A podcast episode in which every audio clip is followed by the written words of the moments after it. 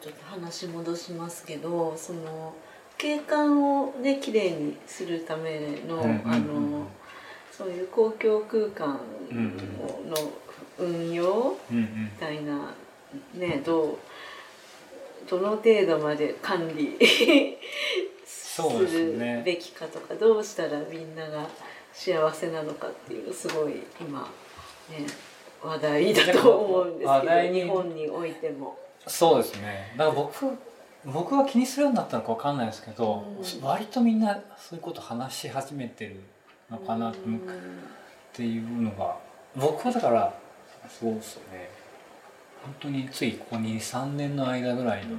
自分の中でのトピックだったんですけど、うん、野中さんはちなみになんかそういうことを考える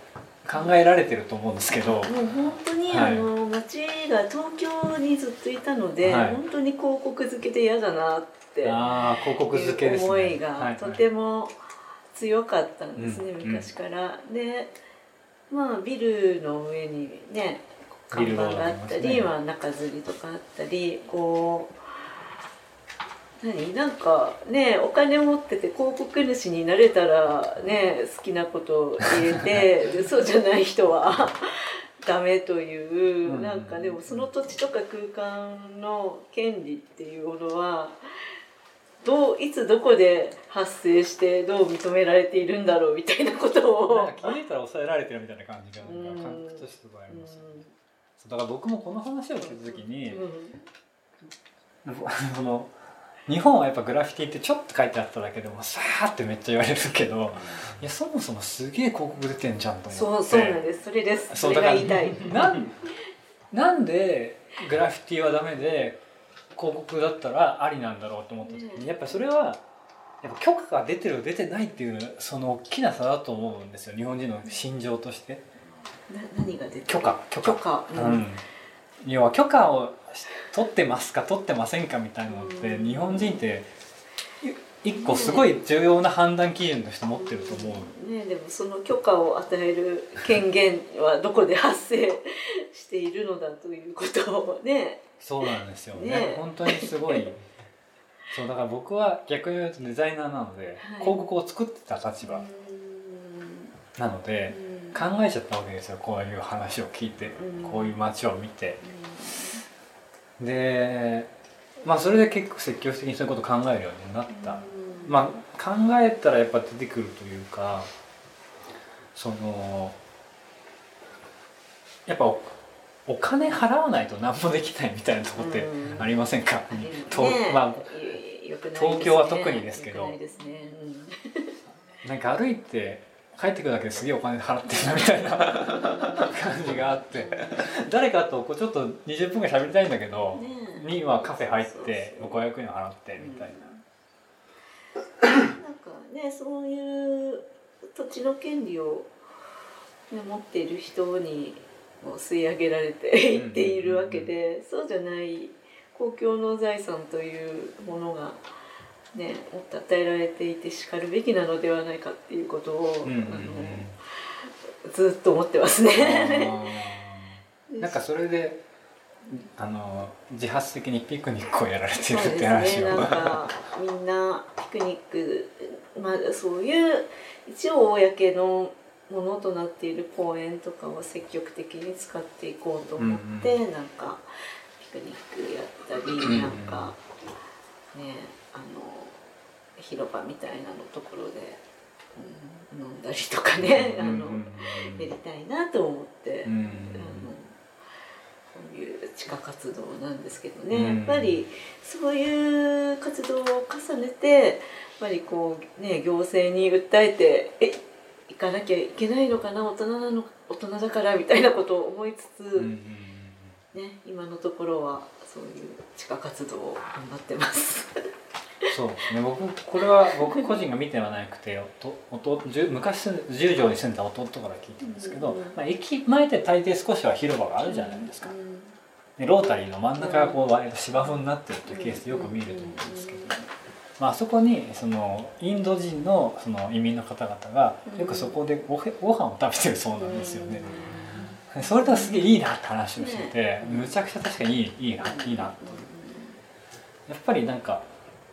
あのなんていうんですかね、外がすごい出にくいというか、あ、外になんかとどまれないっていうんですかね、なんか歩きはできる、どこでも歩きはできる、散歩はなんか苦に思ったことは正直ないんですけど、やっ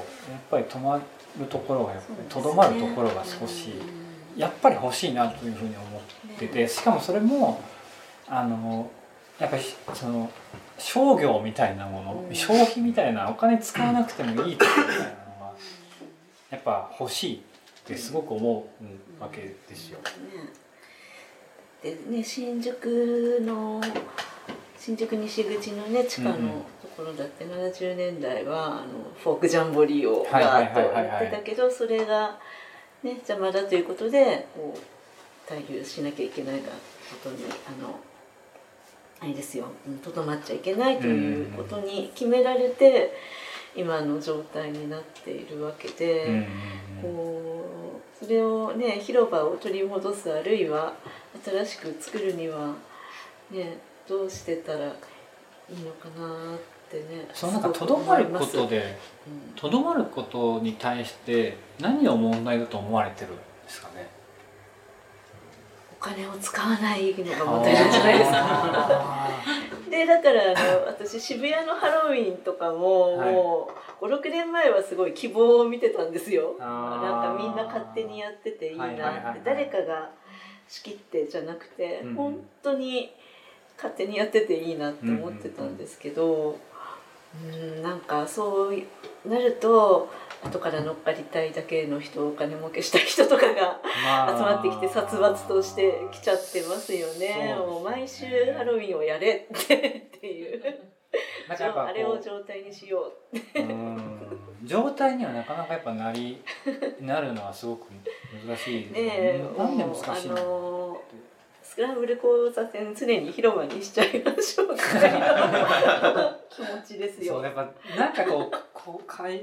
発してると、うん、もう公園ができないかなっていつも思うんですけど、やっぱりできないですよね。やっぱりないか。でもそれの一方でやっぱその広場空間を作ろうみたいなのはある意味開発とか建築とかでもやっぱここ何年もこう盛んにずっと言われ続けてるし、やっぱトライしてる人たちもすごいたくさんはいる、うんうん、だけどやっぱあのなかなかこう実を結ばないところっていうのがあるとは思っていて、うんうん、な, なんでだろうなっていうのはすごい思って考えたんですけど、うん、一つが結構すごい具体的な話ですけど、音にめっちゃ弱いんですよね日本人って。僕が思うに、うん、要は騒音ってものに対してものすごくアレルギーを持ってると思っていて、うん、日本の電車ってむっちゃくちゃ静かなんですよね、うん、あんだけ人乗っててもみんなやっぱイヤホンをするし、まあ、それがマナーだと思うしね、あの携帯も電話しないし。ブラジルむっちゃくちゃうるさいですよ、もうガーガー会話してるんですよ。でも別になんかそれが不快かと思うともうなんかもういいじゃんって感じになるんですよね。あとなんかこう深夜バスに乗った時があって、深夜バスに乗って前の席にこう先僕座ってて前の席にこうすごいファンキーな感じのお兄さんがこうヘッドホンを首から下げてて、あ、ちょっとやばいかもなと思ってで座って動き出したらこう聞き出すんですけど、むっちゃくちゃ音漏れするんですよ、ここからで隣に女の人が別の友達じゃないけど女の人が座ってて、でなんかこう話しかけたんです。あれこれ止めんのかなと思ったら、そしたらそれいい曲だねみたいな感じで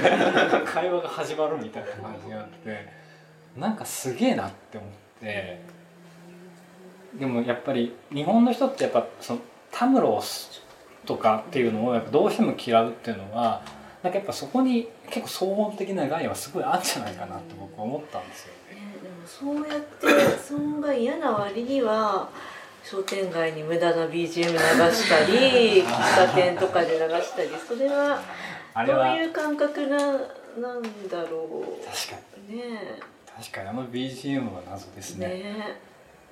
そう思うと ビージーエム ってそこら中で鳴ってますよね、うん、一時期なんか電車でも ビージーエム 流すかみたいな話ありましたよ、ね、ああやめてほしいです ね, ね危ないなと思って、うん、なんか確かにそこはすごいズレがありますね、うん、どういう感覚なんだろうなっって、うん、うんね、あの保育園作るのは騒音がうるさいから反対みたいな話も聞くじゃないですか、うん、そうだからやっぱりなんかその自分のプライベートスペースに対するやっぱり意識がものすごく高いというか、やっぱ守ろうとするっていうケースがすごくあると思って、であの最後にあの、えー、とピアが話してたあの最後ブラあのリオデジャネイロの彼が話してたのは、まあ、グラフィティの話だけど、まあ、基本的にもう俺のもんじゃないんだと、ストリートのものなんだと、でまあその壁だってお前のもんじゃないだろうみたいな、まあ、中は最悪お前のもんかもしれないけどみたいな話をしてて結構それはすごく僕はずっとか考えたものに対する答えを一個もらった気がしたんですよね。すごいその所有欲とか所有の感覚はもう別にどうでもいいみたいな話、そうそう、すごい良かったですね、ピアさんの。面白かったですよね、うん、日本ってやっぱりどうしてもその家がの前にこうやっぱ塀でこうくくるじゃないですか、やっぱそういうなんかこっから先はっていうのがすごくあって、でそれが多分全部にもなんかつながってるような気がしてて、なんか前にこれはこの上映をですね一回名古屋で夏にやったんですけど、その時に建築の方とトークをして話してたんです。その人は京都に住んでるんですね。でこの町は誰のものなんでしょうねって話したら、基本的には誰のものでもない、まあそれはまあ分かりやすい回かと思うんだけど、その京都とかその古い歴史を持ってるところに住んでると、決して自分がそこに住まわせてもらってるっていうその長い、そうたまたまちょっと間借りしてますみたいななんか感覚になるんだって話をしてて、なんかそれはすごい面白いなと思って思ったんですよね。そこをまあ例えばお金たくさん払うことになるけど、まあ買ったとしても結局それってお前のものって本当に言えんのっていうところがやっぱすごく感じて、でもやっぱもう一個難しいのが、じゃあ借り物だとしましょうと、借り物だとした時に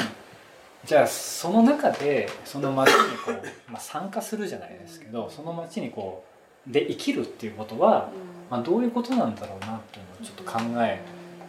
てて最近、うん、でもやっぱり一個は好きなことをができるっていうのはすごく大きいなと思ってて、それが要はメディアとかそのなんかシステムにのっとったものではないところで自分の興味関心に対してなんか行動ができるっていうところがやっぱりそういう街がいいなと僕は思うんです。で、えーと、それをだから例えばあの野中さんたちみたいにそのジンを使ってる人たちっていうのはそのなんかある意味メディアっていうものを使ってまあ、そういうことをされてるなんか人たちだなっていうすごい印象を受けたんですよね。そうですね、あの、まあ、少しでもこう能動的に関わっていこうという、こう大きい大きなところからこう降りてくるものを受け取るだけじゃなくて、うんうん、あの少しでもこう主体性とかを取り戻そうというあのエイド感だと私は捉えていますが、ね、あのせっかくですからあの今日持ってきてくださった寺院の、はい、紹介というかあれはどういうところで売ってたりするんですか？えっと、えっとまあ、寺院のカルチャーはブラジルにもやっぱ結構あって、えっと、これもですねちょっとストリートの話とかぶってくるんですけど、うん、あの道中で売ってるんですよね、うん、えー、なんかねブラジルって昔からコルデルっていう紐でつなげるカルチャーがそうなんです、ね、あの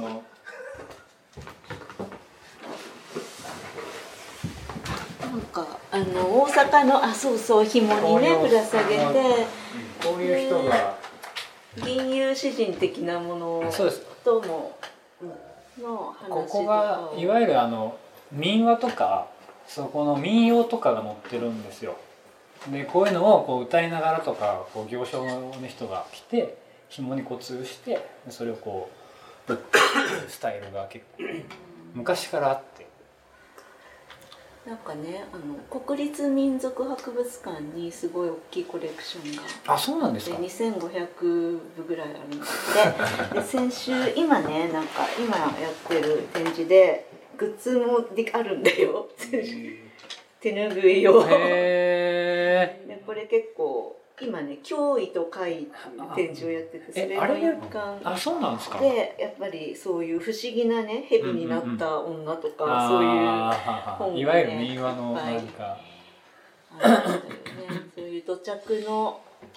文化もありつつ、はいはいはい、だから寺院もきっとあるんだろうなと思ってたんですけど、うんうん、そうですね。でまあただですね、その作風みたいなもの、あでもただ一番その日本の人と差を感じたのは、あのここには出てないんですけど、詩とかがすごい多いんですね。詩とか、要は文章だけの人っていうのはすごく、文章だけの人っていうか、あでも ち, ゃんちゃんと人図って書いてありますね。あそうですね。へでどういうところで売ってるかというと、こういうなんかいわゆるキオスクとよく言うんですけど、こういう店舗ではないまでも出店みたいな感じで、ニューススタンドみたいなのがあるんですね。そうですね、本当にニューススタンドですね。こういうのが割とメインメインというか、こういうとこが多いで、一箇所だけすごいちゃんとした本屋で、うん、なんか元締めみたいに確かにやってるとこもあるんだけど、こういうのは結構多くて、でこういうとこでこうたまにライブしたりとかして、なんかすごいピースフルな感じで、ね、これあのニットでね、そう、それも多分作家の作品だと思いますね。文化の香りがしますね。でも結構人来るんですよ、これがびっくりする、えー、俺本当にこれ成り立つのかな商売としてってすごい思ったんだけど、うん、まあ、しょっちゅう来るんですよね。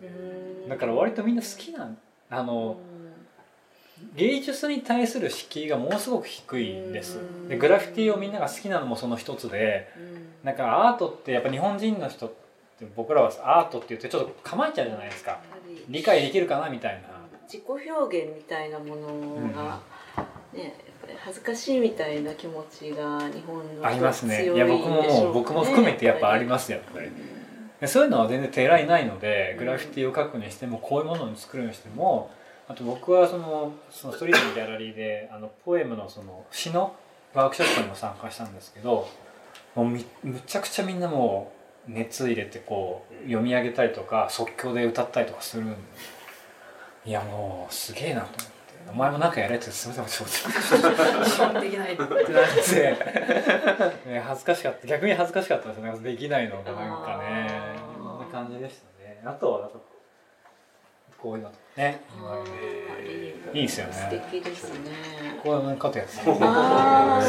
屋根がステージになるんですね。素敵。うん、こんなね、年配の方とかもね、そうそう楽しそうにこう。そう、松尾さんも言ったけど、そこの垣根もないし、うん、やっぱりなんか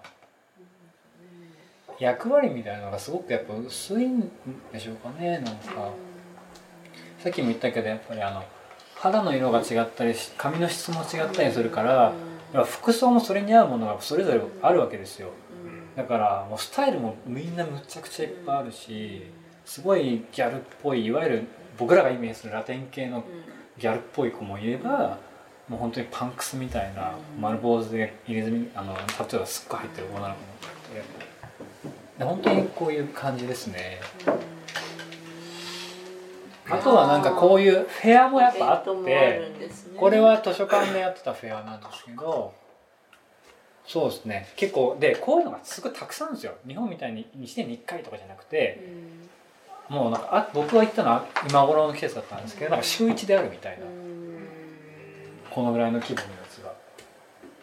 で、なんかブースはいわゆるこういうので、まあある意味変わんないと思うんですよね。だしやっぱ海外とは変わんない、まあそれはそのやっぱジンの文化っていうのがかなりまあインターナショナルのつながりがやっぱ最近出てきてるから、うん、まあいい意味でこう影響し合うし、悪い意味ではちょっと似通ってきてるっていうのはすごくある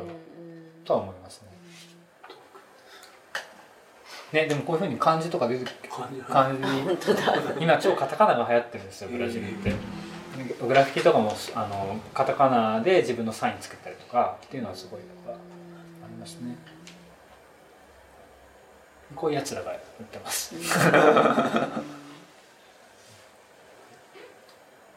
で、あとさっきみたいなそのいわゆる本のフェアじゃなくてマーケットみたいなのがあって、うん、そこは本じゃない要は服が売ってたりとか野菜が売ってたりとかっていうのが毎週日曜日にあるところがあってで僕はそこ近所だったんでたまに行ってたんですけど、まあ、そこで要は表現活動してる子たちがジンを売ってたりとか、うん、あの作品を売ったりとかして、うん、こういう感じ、うん、だからなんていうかチャンスすげえいっぱいあんなみたいなのがすごいあって見てもらう機会がいっぱい作れるですね、うん、っていう感じですティーのそうだからまあ寺院のあり方見てもやっぱりなんかその敷居の低さとその街にこう登場する機会みたいなのがなんかすごくあるなっていうのがやっぱすごくあってあ、すみません、電気大丈夫です。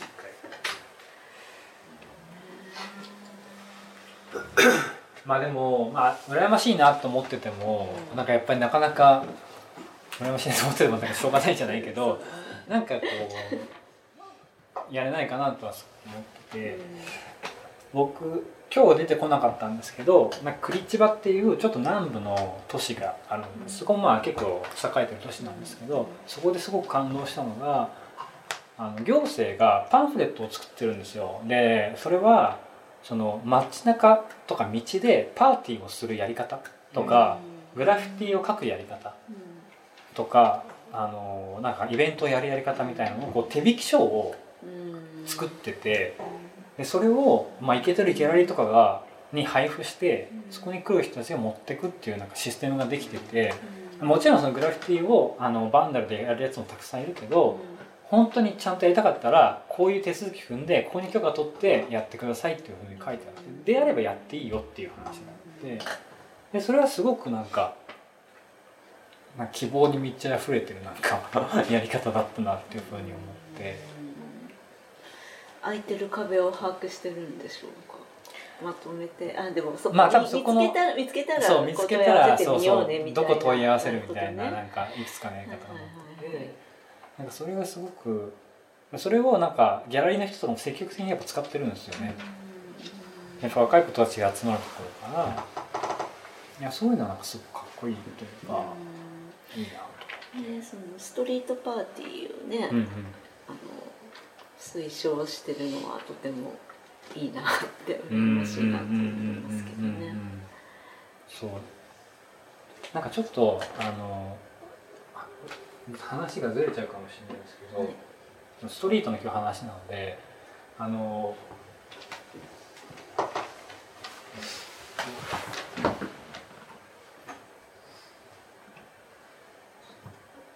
あのもう一個実は映像作品を今作っている最中の予告編があるのでちょっとそれでなんとなくのストリートのいかにブラジルのストリートが人々に積極的に使われているかっていうのをちょっといっぷんかんぐらいちょっと見てもらえたらなと思うんですけど、すいません、電気お願いしま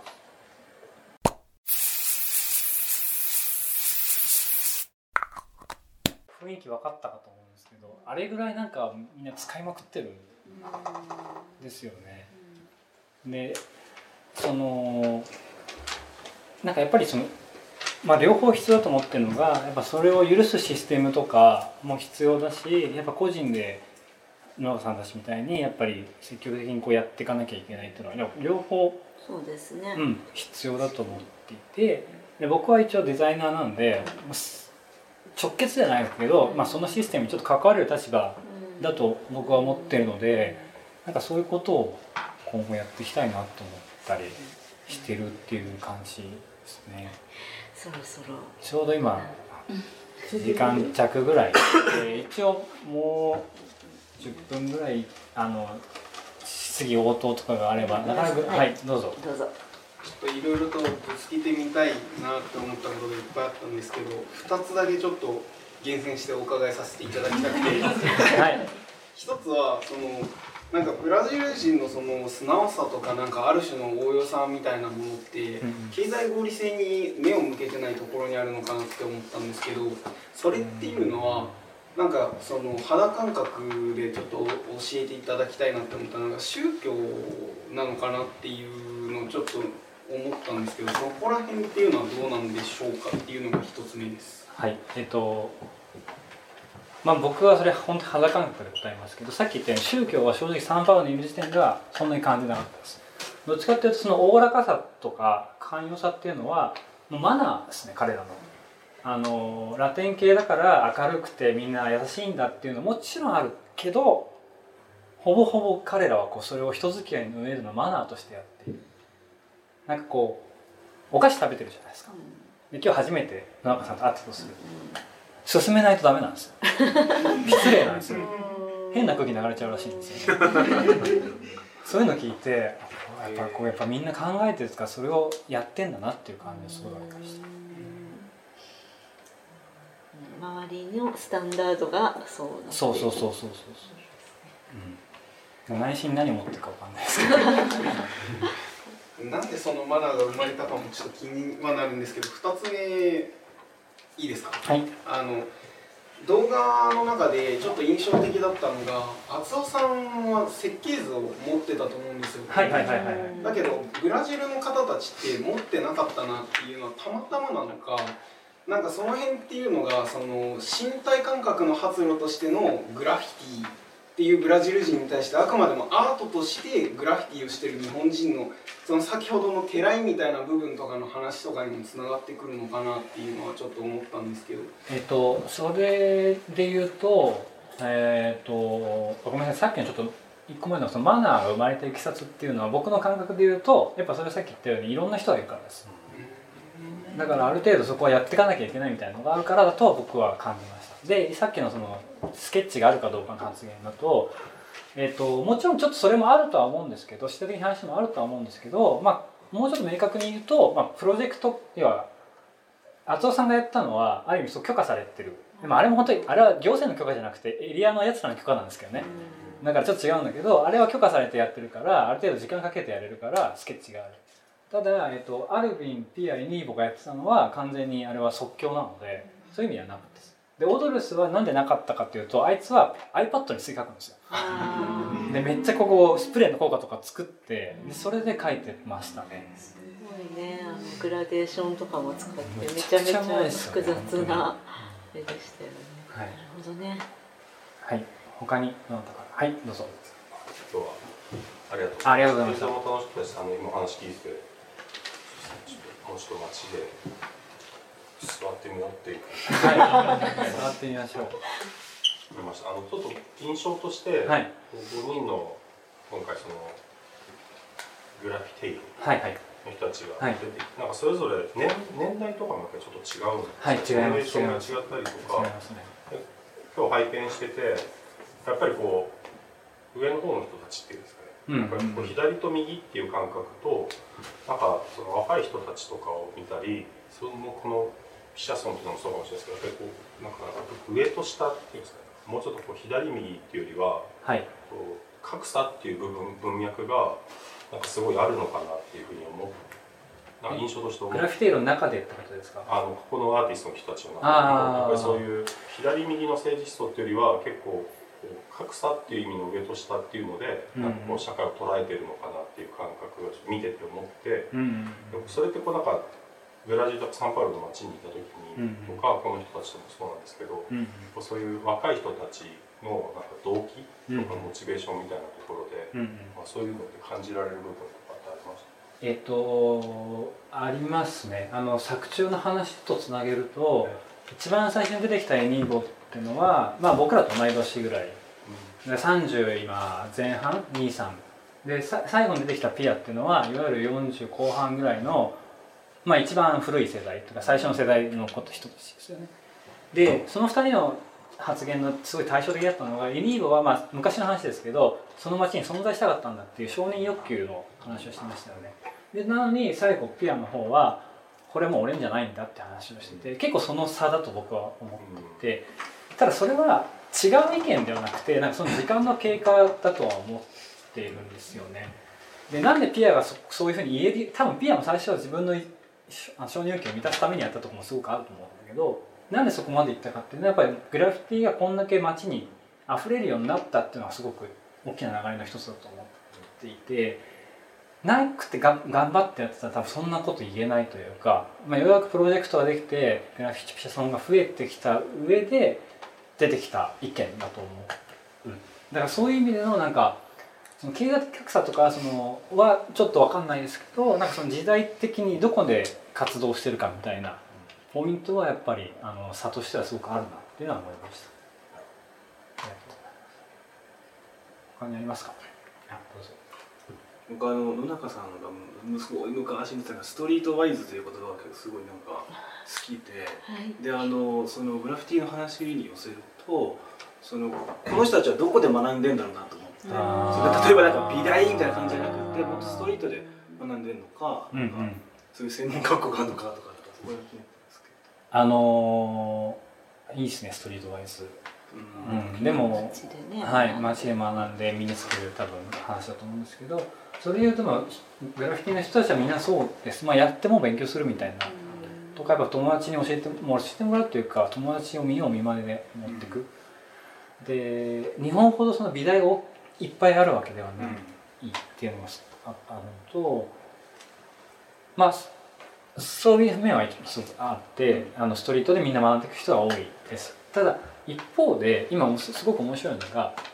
小学校のワークショップとかでグラフィティって今すごい多用されてるんですよ、えーえー、壁に書くのかあの学校の壁に書いたりとか、さっき言ったそのちょっと貧困の地域のところでアーティストをいっぱい呼んで子供厚尾さんも子供がわーってきてすごい感動したみたいな話をしたけど、ああいうのも全部同じでやっぱりそのもうすごく街に自分が生きてるんだっていう話をなんかかなり直接的に感じられる体験だと思うんですね、子どもたちにとっても。で、えー、そのドールズも言ったけどやっぱ今子どもに教えるのはやっぱすごい楽しいんだみたいな話をしてて、そういうのがすごくストリートから生まれて今そういう教育の方に落ちてってるっていうのはなんかすごい感動的な話だなと思う。